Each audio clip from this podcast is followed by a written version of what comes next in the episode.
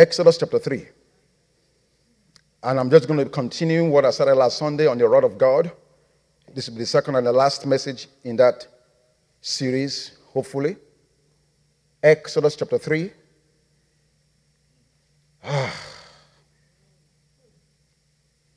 In verse 10, God is speaking to a reluctant Moses.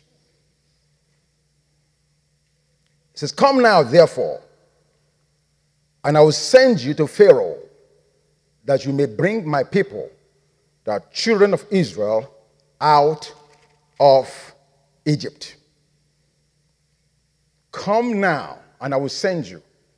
God is saying to Moses, and is by extension saying to you and I, there are many people right now, right now as we speak, that are in the grip and in the shackle and in a chain of oppression and torment by the devil that is looking for saviors that are in this room right now. Obadiah calls me and you saviors. Jesus is the savior of the earth, but by extension, he has given you and I the rod of authority to save with him working in and through us the rest of the world. So I'm saying, as we are sitting here comfortably this morning, there are people right now under the grip of the oppressor. They are blinded. They are in darkness. And for them, there is no hope. There is no solution. They have nowhere else to turn.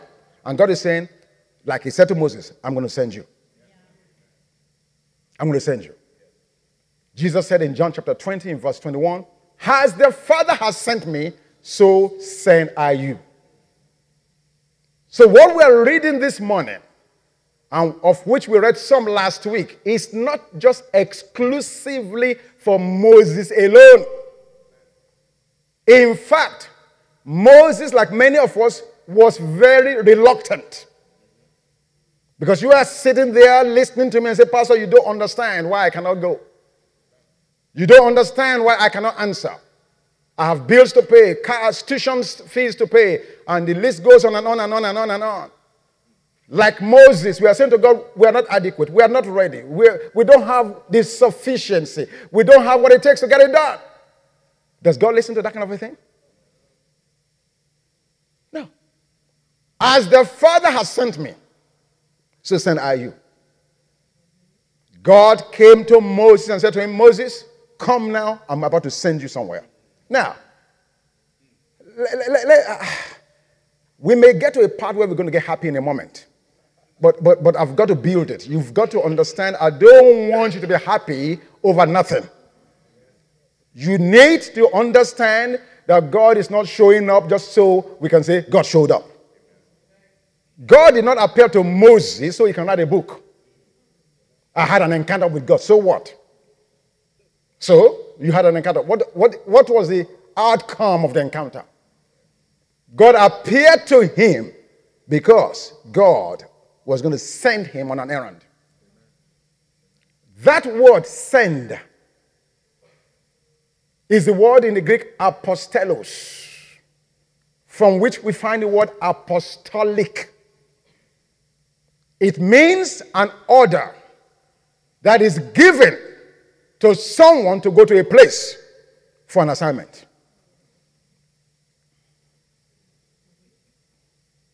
Apostelos apostolic, meaning an order or a command that is given to someone to go to a place or an assignment.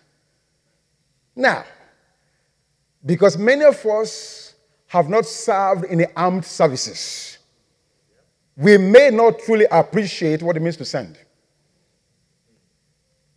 Chief, when you get an order, to take a mission. Is the order final, sir? Oh, I don't know if you guys heard them. As an enlisted person, or even if an officer, when the commander in chief, through the delegated authorities, gives an order that your number has come up and it's now time for you to go on a mission, whether you are in the U.S. Navy, You are in the army, the Marines, the Air Force, or perhaps you are Special Forces. You are in the Navy SEALs. Your number has come up. Now you have, you have the assignment to go get Osama. The individual who received the assignment does not have to think twice about it. Why? The commander in chief has sent an order. And when you receive the order, there is only one answer Yes, sir. For you and I today, when God said, As the Father has sent me, so send I you. When Jesus asked you back, Sammy, what is your mission? Yes, sir. Great commission, sir. Sir. End of story. There is no ifs, buts, or thereafter. None so ever. What is your mission? Yes, sir. Great commission, sir. To make sure you heard it very well that you are not deaf. We need to understand it because last week I began with Mark 16. These signs shall follow them that believe. And, and, and, of course, above that, he says to them, Go and preach the gospel to every creature. And then he assures them that the signs are following. Now, ah, man, there may be part three. I'm just, I'm just, I'm just, I'm just, I'm just finding out now because I may not be able to finish today. But this is the point. When God was sent to Moses in Exodus chapter 3, and Moses, like me and you, reluctant, perhaps for good reasons in the natural. I'm a family man. I have to pay tuition. I need to pay my mortgage.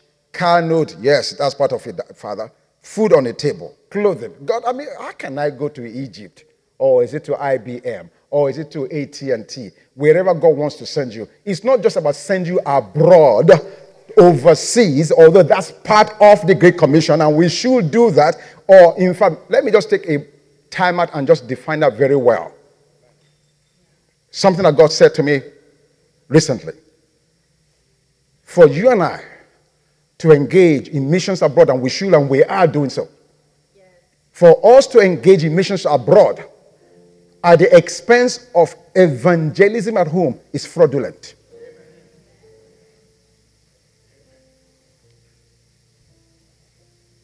I, I know we know I know I have a lot of mission scholars here, so um, let me let that drop for a minute. For listen, I am a, I'm a guru of missions. That is what I'm known for in this city. I teach it, I live it, I breathe it, and I, am a proponent of it. And I'm in 120% support of it. And I, I will continue to do so. But what I'm saying to us is scripture is very clear. For us to carry the message abroad and don't carry it at home, it is fraudulent. It's a fraud. The other side of that coin, for me to do evangelism at home and don't carry the message abroad, is negligence.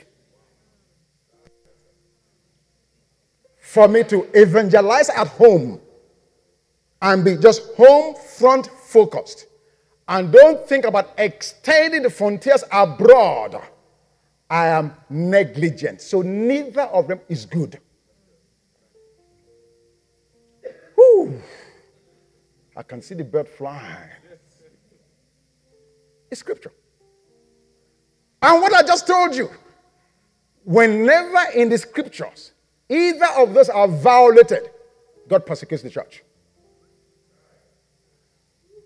There is some persecution that's taking place among us. Me, Mary, Tosin, Charles, nobody can pray away until you obey God.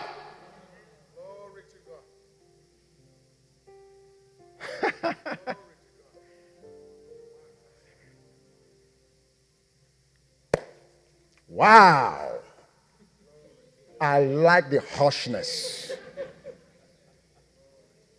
I don't even know how I got into that vein. Nevertheless, it's the truth. The church must be about both.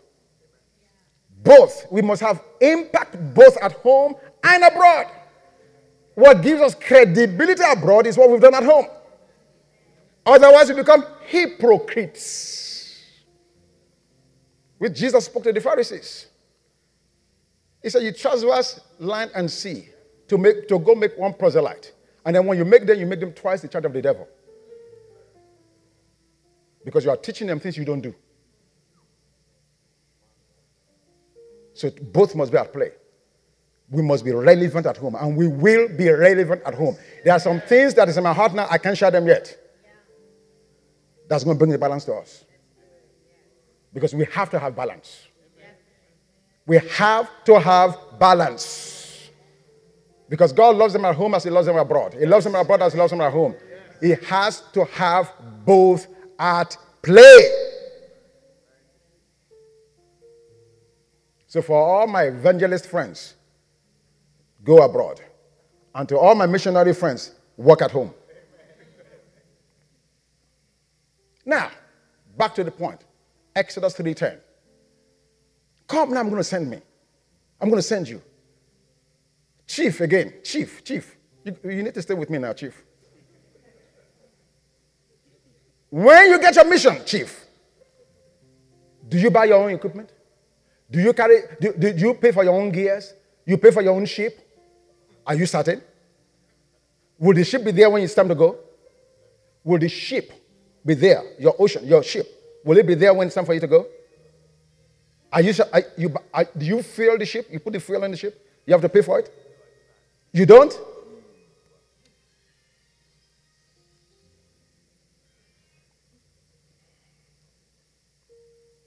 I don't know if you understand the point I'm trying to make. When God came to Moses and said to him, I'm going to send you. Everything Ibade you will need to fulfill the mission. Whether it is a house, shoe, earrings, whatever the mission requires, the authority, the power, whatever it is. Is packaged in that commission. You don't say you don't say to God yes, and then you're trying to find out okay where do you get the shoe? Oh God, oh, oh, okay how about my shirt? Oh how about the uniform to wear? Oh God, how about the power to alter? No, when God said I'm sending you, He has already taken into account everything that will be required to get that job done. He's only looking for people who say yes, sir, great commission, sir. Nothing is required. We just sang a powerful song. Your, oh Lord, forever your word is settled in heaven. Isn't it amazing? That the word said, the, the song says the word is settled in heaven. How about the earth? It's settled in heaven. No question about it. The issue is never with heaven. The issue is can God find men and women on the earth who will be faithful to obey. So, really, when we sing those song, that song, God is asking us questions. My word, oh Lord, is forever settled in heaven. Settled. Never, ne- there's nothing to add. So when God said to Moses, I'm going to send you, Moses, like you and I, reluctant, has all kinds of reasons, excuses, challenges for which he cannot go. God said, okay, listen, I'm going to try to convince you. And that's how the rod came into play.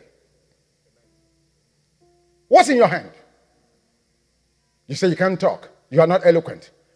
You don't have a shoe. You don't have a car. You don't have a horse. You don't have javelin. Okay, what is in your hand? What do you have? Do you have anything? Because I'm the great God who created the earth from nothing. If I can hang the earth from nothing, are you now going to tell me if you give me a little something, I can make something out of it? The earth was void, chaotic, and God only had to speak his word. Hey, hallelujah. God wants to speak his words into some lives here this morning. He wants to speak into your challenges. He wants to speak into your situation. He wants to speak into your issues. He wants to bring order out of the chaos that's in your life.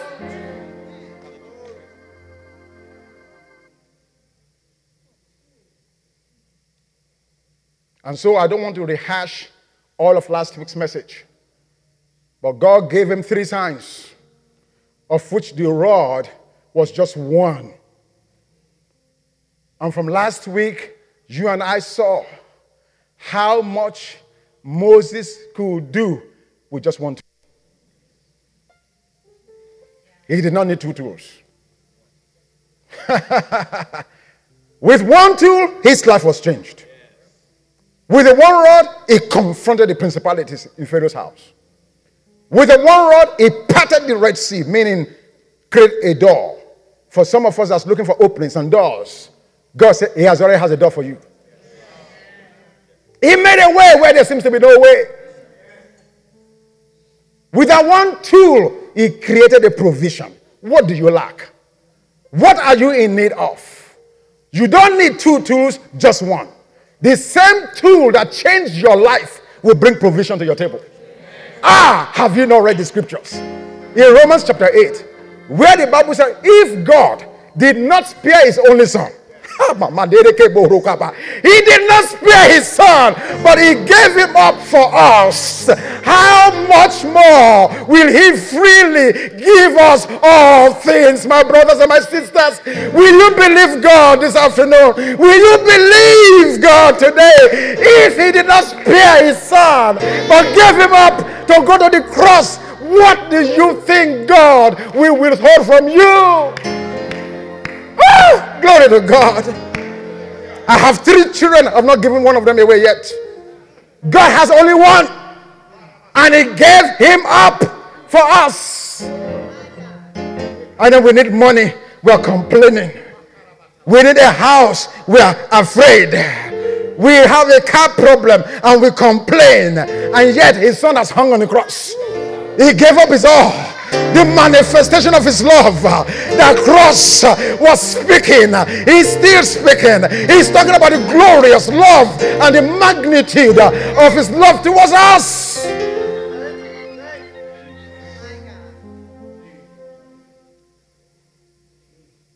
One, two. Just one. Brought the provision.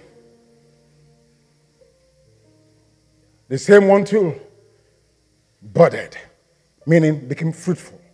Aaron's rod. I want you to know God has not called you to barrenness in your efforts.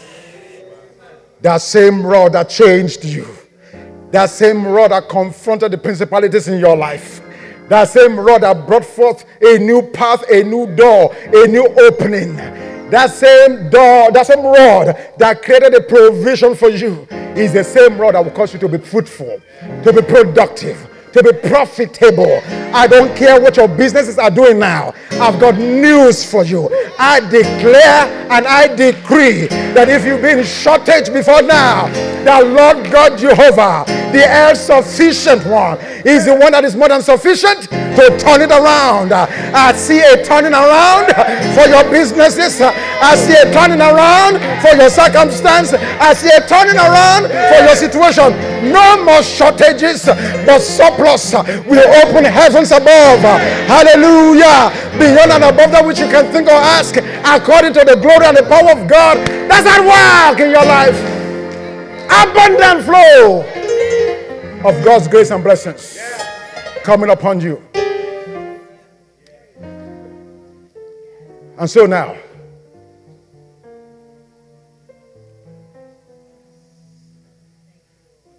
last Sunday, You two things that we must do.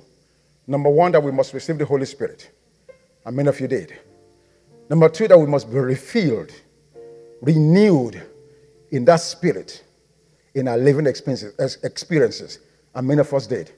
So today, I want to bring you the last one, which is the most critical aspect of you being able to connect and receive what you need in order for you to fulfill your assignment.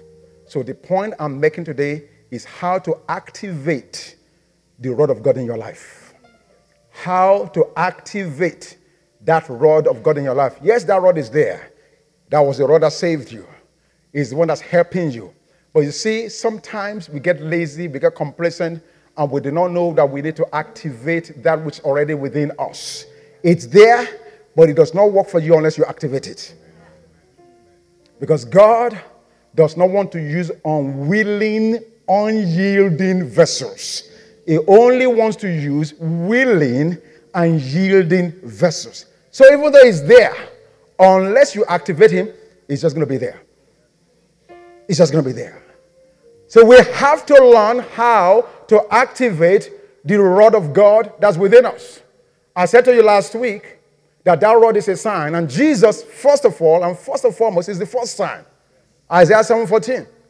I will give you a sign, and a virgin will conceive and breathe forth a son, and his name will be called Jesus, Emmanuel, meaning God with us. And then Isaiah 8 18, the Bible tells us very clearly, you and I are for signs and for wonders. We are for signs and for wonders. And you need to carry yourself with that expectation. Everywhere you go, anywhere, know that when you enter this situation, you are for a sign. For a wonder. If you've never had any sign until then, when you enter there, sign must take place. Wonders must take place. You demand it, you decree it in the name of Jesus, and it will be so. Because now you are going to learn how to activate it. Are you ready? All right. How do we activate what God has placed within us? Let's go to the Galatians chapter 3. Whew, glory to God. If God did not spare his own son, he didn't spare him, but he gave him to us freely. Freely. How much will God not? Thank you, sir. Freely give us all things. How do I activate the supernatural in my life? How do I release miracles to take place in my life? I have to prepare you because it's going to start happening. That's the reason I'm doing this teaching. In fact, you see, you need to, you see, there, there has to be an expectation for certain things to happen. If you ever study the lives of the old revivalists, all those old healing evangelists, or Robert A. Allen, uh, in fact, even now Benny Hinn, uh, and, uh, and all of those guys, you, there, there was one common thing among all of their ministries. They will teach on the miraculous and healing during the daytime. They won't pray for healing or miracles then. And then if you attend those daytime meetings, you get a card to come to the night meeting to get prayed for. That was the rule. And you wonder why they did that. You go back to Jesus' time. He said for his own Capernaum, he said, Woe unto you. He said, Because you guys don't have any belief. You don't, you don't believe. He can only do little. Can you imagine that? God Himself yes. in their midst could only do few miracles. Why? Because of their unbelief. He was there in the flesh and it was limited. They didn't believe. So those old revivalists, every afternoon they will teach on the supernatural, miracles, healing. At night, with your card showing that you are attending the teaching sessions, you come to the healing line. No card, no line. That was what happened. Why? They wanted to prepare the people for what was to happen. Now, are you saying God cannot heal without the card? Of course He does. He's sovereign. He can heal the devil if He chooses. Just to make the point. He's sovereign.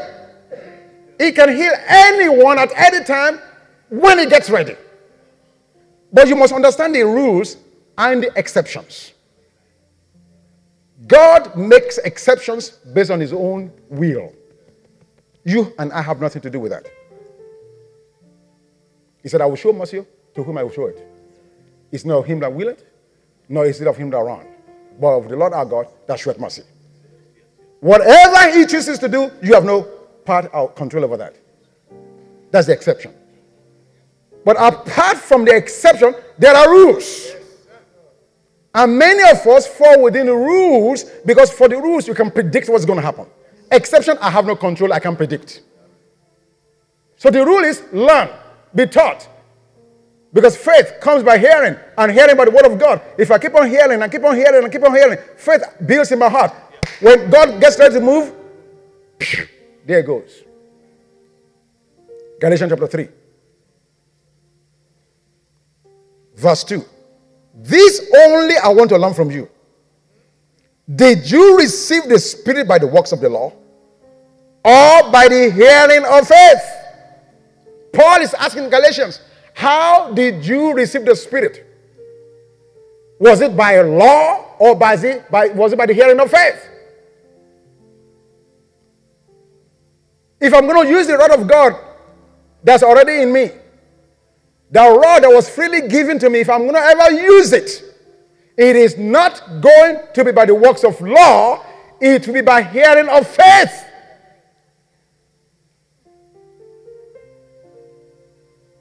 Now,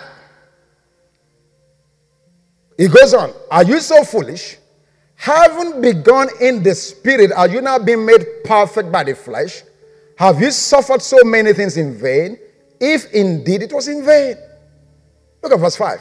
Therefore, he who supplies the Spirit to you and works miracles among you, does he do it by the works of the law or by the hearing of faith? There are three simple keys to activating the supernatural in your life. Three simple keys. I'm about to give them to you now. Number one, hearing. Hearing hearing and recognizing the voice of God. That is huge. If you did not hear the voice of God and you jump into the river and looking to float, we will send a Navy SEALs to go and rescue you. Hearing and recognizing the voice of God. Jesus made a promise to us My sheep hear my voice. And the voice of a stranger they will not follow. When was the last time you prayed and said, God, I've not heard your voice? Why are we taking it so trivially that we are not hearing moment by moment and we're content to keep on living without hearing? Because through hearing, I'm telling you, you will hear some things that will not only set you free, but set others free. Number two key faith. Faith, an inner conviction based upon hearing the voice of God. Now, that is, that is huge. Not just abstract faith that I believe in this world. No. But an inner conviction based upon what I've heard. And lastly, if you're ever going to work in the supernatural, if God is ever going to use you to work miracles, number three, obedience. obedience.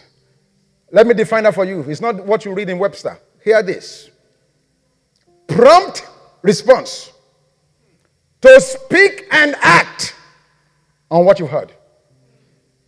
Not delayed response. No, no, no, no, no. You missed it. Not delayed response. No, no. Prompt, prompt response. Prompt response to speak and to act on what you've heard. That's what obedience means. Are you getting me? Are you sure? You sure? Good. Three keys hearing, faith, and obedience. Hearing what God is saying, having a conviction based upon what God said, that's faith. Obedience, prompt response to speak or act what God just said. I, I, I don't have vocabulary to tell you the distinction between dilly dallying and obedience. God spoke today. You're supposed to act today, but you, you do it in two days' time. It's finished. No more grace. The grace to do it was when God said it. If two days later you show up at the employment office, God said it to you on Sunday, but you know, Monday was difficult, I have to cut grass. Tuesday, I need to take my son to soccer practice. So I'll go to the place on Wednesday. There'll be a mighty angel there that will, that will slap you.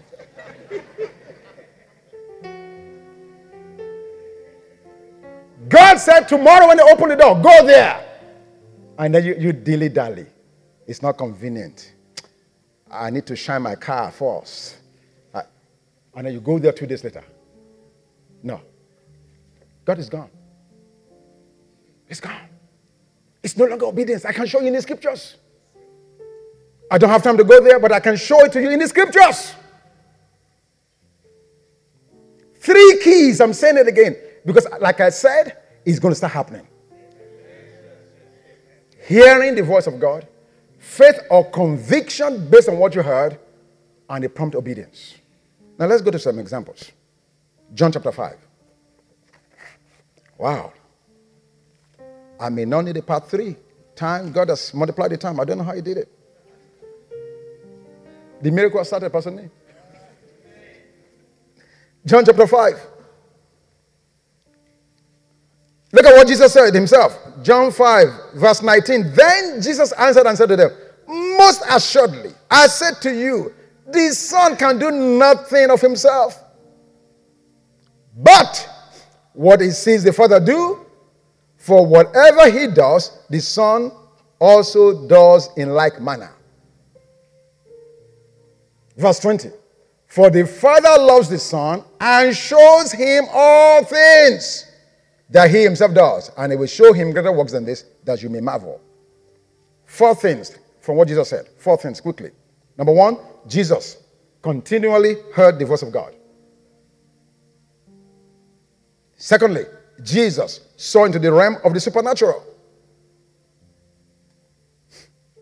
And third thing that we can imply or infer from this passage is that Jesus was committed to the will of the Father. You see this in John 6 38. And based upon what happened with Jesus, we must learn how to hear and see in the Spirit. But now let's go to some, some other examples because some of us say, well, that was Jesus, he's the Son of God, da da da da da, da blah, blah, blah, blah. And so his example may not be tenable for you. Okay. Next example, Acts chapter 3, verses 4 through 8. This is Peter. Remember Peter, the fisherman? The one who denied Jesus three times before the cock crowed? And fixing his eyes on him with, Peter, with John, Peter said, Look at us.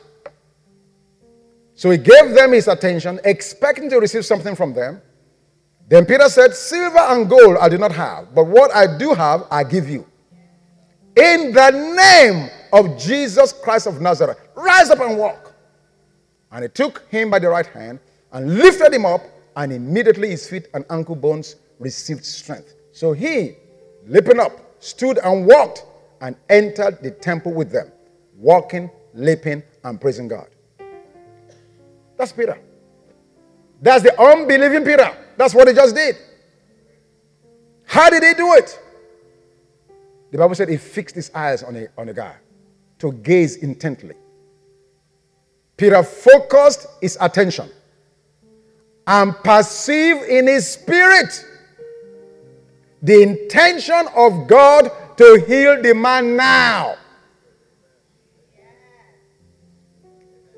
Please pay attention to these steps. He fixed his gaze on the guy like a laser. Zoom. And he perceived that, whoa, God wants to do something for you now. He could say, Well, this is a public arena. I'll call him to decide later.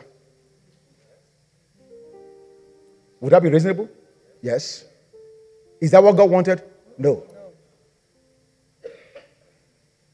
God is not talking about what's reasonable. He's not talking about what's expedient. Is asking for prompt to do now obedience. So, this is, this is what sealed it. He focused on the guy. He perceived that God wanted to do something. And then Peter had to use his rod. He had to activate his rod. He had heard something. He perceived what God wanted to do.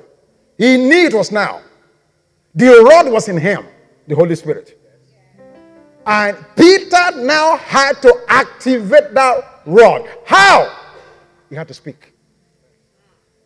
How are you going to activate your rod? You have to speak. Life and death is in the power of what? The tongue. The same tongue that you've been using to say it's not possible, it won't happen. It's too many challenges, it's many problems. That same tongue, God say, I want to I want to sanctify it. I want to baptize your tongue from all the evil you've been talking. The same tongue that you used to glorify the devil. God said, I will get in your tongue. You will speak the words that angels will hearken to. And when you open that your mouth, you are using it to what? Activate. Oh my God. Do you know why that's the key? Because the day the Holy Ghost came, the only way you knew he came was the activation of your tongues. So if you now activate him in your day to day living circumstance, you are going to have to activate this tongue again. You are going to have to open that mouth just like you did on the first day, on your day of Pentecost. How you activated his arrival is the same way you will have to activate him on a day to day situation. You've got to speak. I can't speak for you. You can't speak for me. You are carrying the rod, I'm carrying the rod. I speak for myself, you speak for yourself. So Peter had to go to the man and tell him, Get up in the name of Jesus Christ of Nazareth. And by so doing, activated the rod of God within him. Was that simple? For those of you that are mathematical genius, you have to have an equation. For the Tonys and uh, the lawyers, all you guys are in finance. Oh, Charles Dickey, way back there. Those are the professors of mathematics. For you guys, you need an equation. Let me give you this mathematical equation. If what I said you don't understand it because I spoke English, let me give you equation that might help you to understand it. Revelation, not Revelation Walker. Revelation, what you see in the spirit, and what's spoken with active faith equals manifestation. Insight or revelation. Plus the words you speak. Active faith meaning you believe it when you're speaking it. You are not saying it because Kenneth Hagin said it. You are not saying it because Banker Kimbala said it. No, no, no, no. It won't work. You remember the book of Acts? The seven sons of Sceva? Jesus, I know. Paul, I know. Who are you? Why did they say that? Because those guys were saying what? They didn't believe.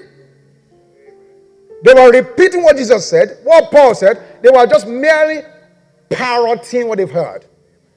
There was no conviction in them, no active faith. So, insight or revelation, plus words you speak, with active faith, believing that what you're saying will happen equals manifestation. Every time. Every time. Let me give you another example. Acts chapter 10. Oh no, Acts chapter 9. Acts chapter 9. Acts 9. Look at verse 10. I really like this one. Now, there was a certain disciple at Damascus named Ananias. And to him, the Lord said in a vision. Now, isn't this amazing? This guy was not an apostle, he was not a prophet, pastor, teacher, evangelist. No. His only qualification disciple. Now, how many disciples do we have here this morning? So we all qualify. Same Peter, I was a mighty Peter. He was the one that had a revelation. You are Christ, the Son of the living God. Okay, so you did not have any revelation. Thank you. Uh, okay, we get it. But you are a disciple. You are a disciple, meaning a follower of the Lord Jesus Christ. And to this disciple, the Lord said in the vision, Arise, and he said, Here I am, Lord. So the Lord said to him, Arise and go to the street called Straight and inquire the house of Judas for one called Saul of Tarsus. For behold, he's praying. And in a vision, he has seen a man named Ananias coming in and putting his hand on him so that he might receive his sight. Now, look at this. Just to show you that this is a typical disciple like you and I. Typical. Verse 13.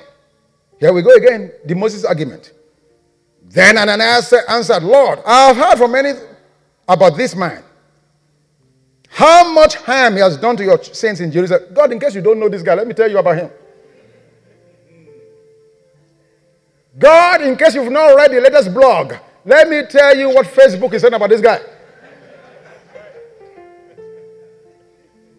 I know you're old fashioned, ancient of days, you are ancient. Let me tell you the latest about this man you are asking him to go and bless. In case you're missing it, God, let me tell you this guy. He's done so much harm. You see how head knowledge can interfere with what God wants to do? You are looking at a person that God wants you to bless. You say, This man is in adultery, he's in fornication, he's stole, he's not paying his tithe, he's this, that. You list, you list the things all that the guy does not do, the woman does not, and you're saying, God, you, surely you do not mean to bless this one. Surely you must mean this other one. It can't be this person. Surely. No, it's not possible. It's not possible. God does not see as man seeth. For man looks on the outer appearance, but God looks in the heart. God has already looked at Paul and knew that this man, he will obey me. He will be sent. Not only just sent, he will be apostolic. He will receive his order, his command, and he will obey me. The rest of these guys that look good, do now all the things, before I can send them, they will give me a list of requirements. You know what God is looking at? His own priority. Don't ever forget that. What matters to God is His priority. Who is best for the job that will do what God wants done? Not who is best for me and you. For God to choose a murderer and have to call Ananias a certain disciple. You know what that tells me? It tells me those apostles of that day, they will not have obeyed God. Because they were so steep in their head knowledge of how dangerous Paul was. What they knew about Paul would have interfered with their ability to obey. Now, verse 14, Acts 9. And here he has authority from the chief priest to bind all who call on your name. I, I, I just love God. God did not argue with Ananias. He let him plead his case. And as if Ananias never spoke. Look at verse 15. But the Lord said to him, Go. For he's a chosen vessel of mine to bear my name before Gentiles, kings, and the children of Israel. For I will show him how many things he must suffer for my name's sake. Now, God, where was all the argument from Ananias? What, what did he do with that? He just totally sidetracked all of that. And as if he just took a pause and continued in his charge. Totally ignored what the man was saying. But this is the point I want to make in verse 17. And Ananias went his way and entered the house and laying his hands on him, said, Brother Saul. Now look at this. Read this very carefully. Brother Saul, the Lord Jesus, who appeared to you on the road as you came, has what? What's the word again? What's the word again? What was the word that God gave to Moses at Exodus chapter 3? What's the word that God gave in John 20, 21? The Lord has sent me. I did not come here on my own. I am not here on my own authority. In fact, if it was based on my authority, if it was based on my feelings, Paul, you are blind now. I'll put a dagger in your head. If it's left up to me, I mean, listen to that language. Brother Saul, the Lord that appeared to you on the way, that same God appeared to you that knocked you off your horse. I'm minding my own business. He has sent me. So I'm not here on my own recognition. I'm not here on my own authority. I'm not here on my own expenses. I didn't pay my way to get here. I don't have any authority of my own. I'm only here in his name. That same name that Paul, that Peter used earlier. In the name of Jesus Christ of Nazareth. Oh my God. If you just know what you are carrying, if you just know what's in you, if you just recognize the authority. Jesus said, All heaven and earth, the authority has been given unto me. Go in this my name. Our problem is activation. Ananias got there. He didn't go there and just uh, uh, crack his uh, hands, fingers. Hey, hey, what am I going to say? No. What did he do? He spoke. He spoke. He knew he carried something. And he spoke.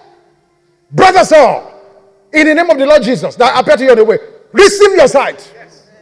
If it happens, God's business. If it does not happen, God's business. What are you concerned about? What is your own? Are you the one that gave the mandate?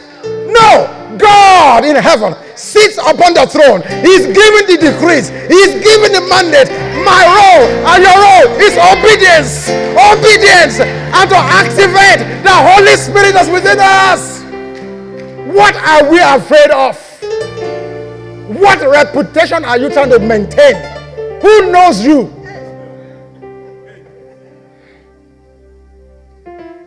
That's the problem. Hey, suppose it doesn't happen. So what? So what? But why you are asking that question? Suppose it does happen. Yes. Yes. Suppose it does happen. And you and I are armed with the greatest authority on the face of this universe. At his name, every knee must bow and every tongue must confess that Jesus Christ is Lord. It's not Mohammed, it is not Buddha, it is not Confucius. No, it's not Barack Obama. He does not hold the key to my life. Jesus Christ uh, is the only one that can solve my problems. Hallelujah.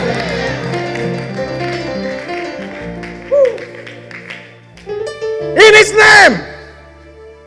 Oh, that means in his character, in his nature, in his power, in his stead.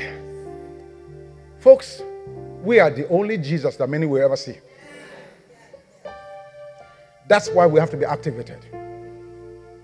And you can go home today with your activation. When you go to that restaurant, that waiter or waitress who's been going through a hard time, hard day, wondering how they're going to pay their rent, wondering how they're going to send their kids to school. Let the love of God that's been shut abroad in your heart by the Holy Ghost, let it focus on them like a laser. And ask God for this waiter, this waitress. God, as you are about to say something to them, what do you want me to release into their life so they will recognize there is a God in Lawrenceville, there's a God in Atlanta, there's a God in this United States of America.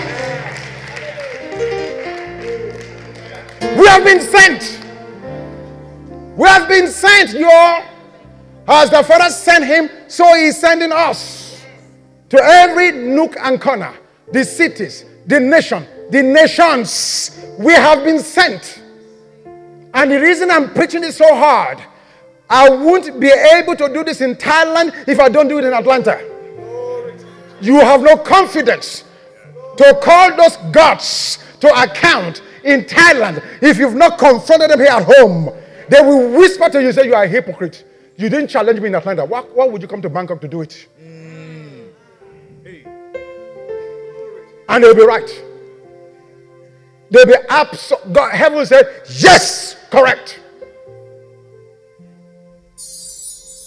We have to do it. We have to practice these things. We have to. Say to me, we have to. We have to. Say we have to. We have to. Now say to me, we can. Say we can. Say we can. In the name of Jesus. So go in this your strength. Activate the power of God within you. Speak to your circumstances. Speak to your situation. Speak to people, to people around you. And come back next Sunday with your testimony of the great things that God has done. In the name of Jesus, God bless.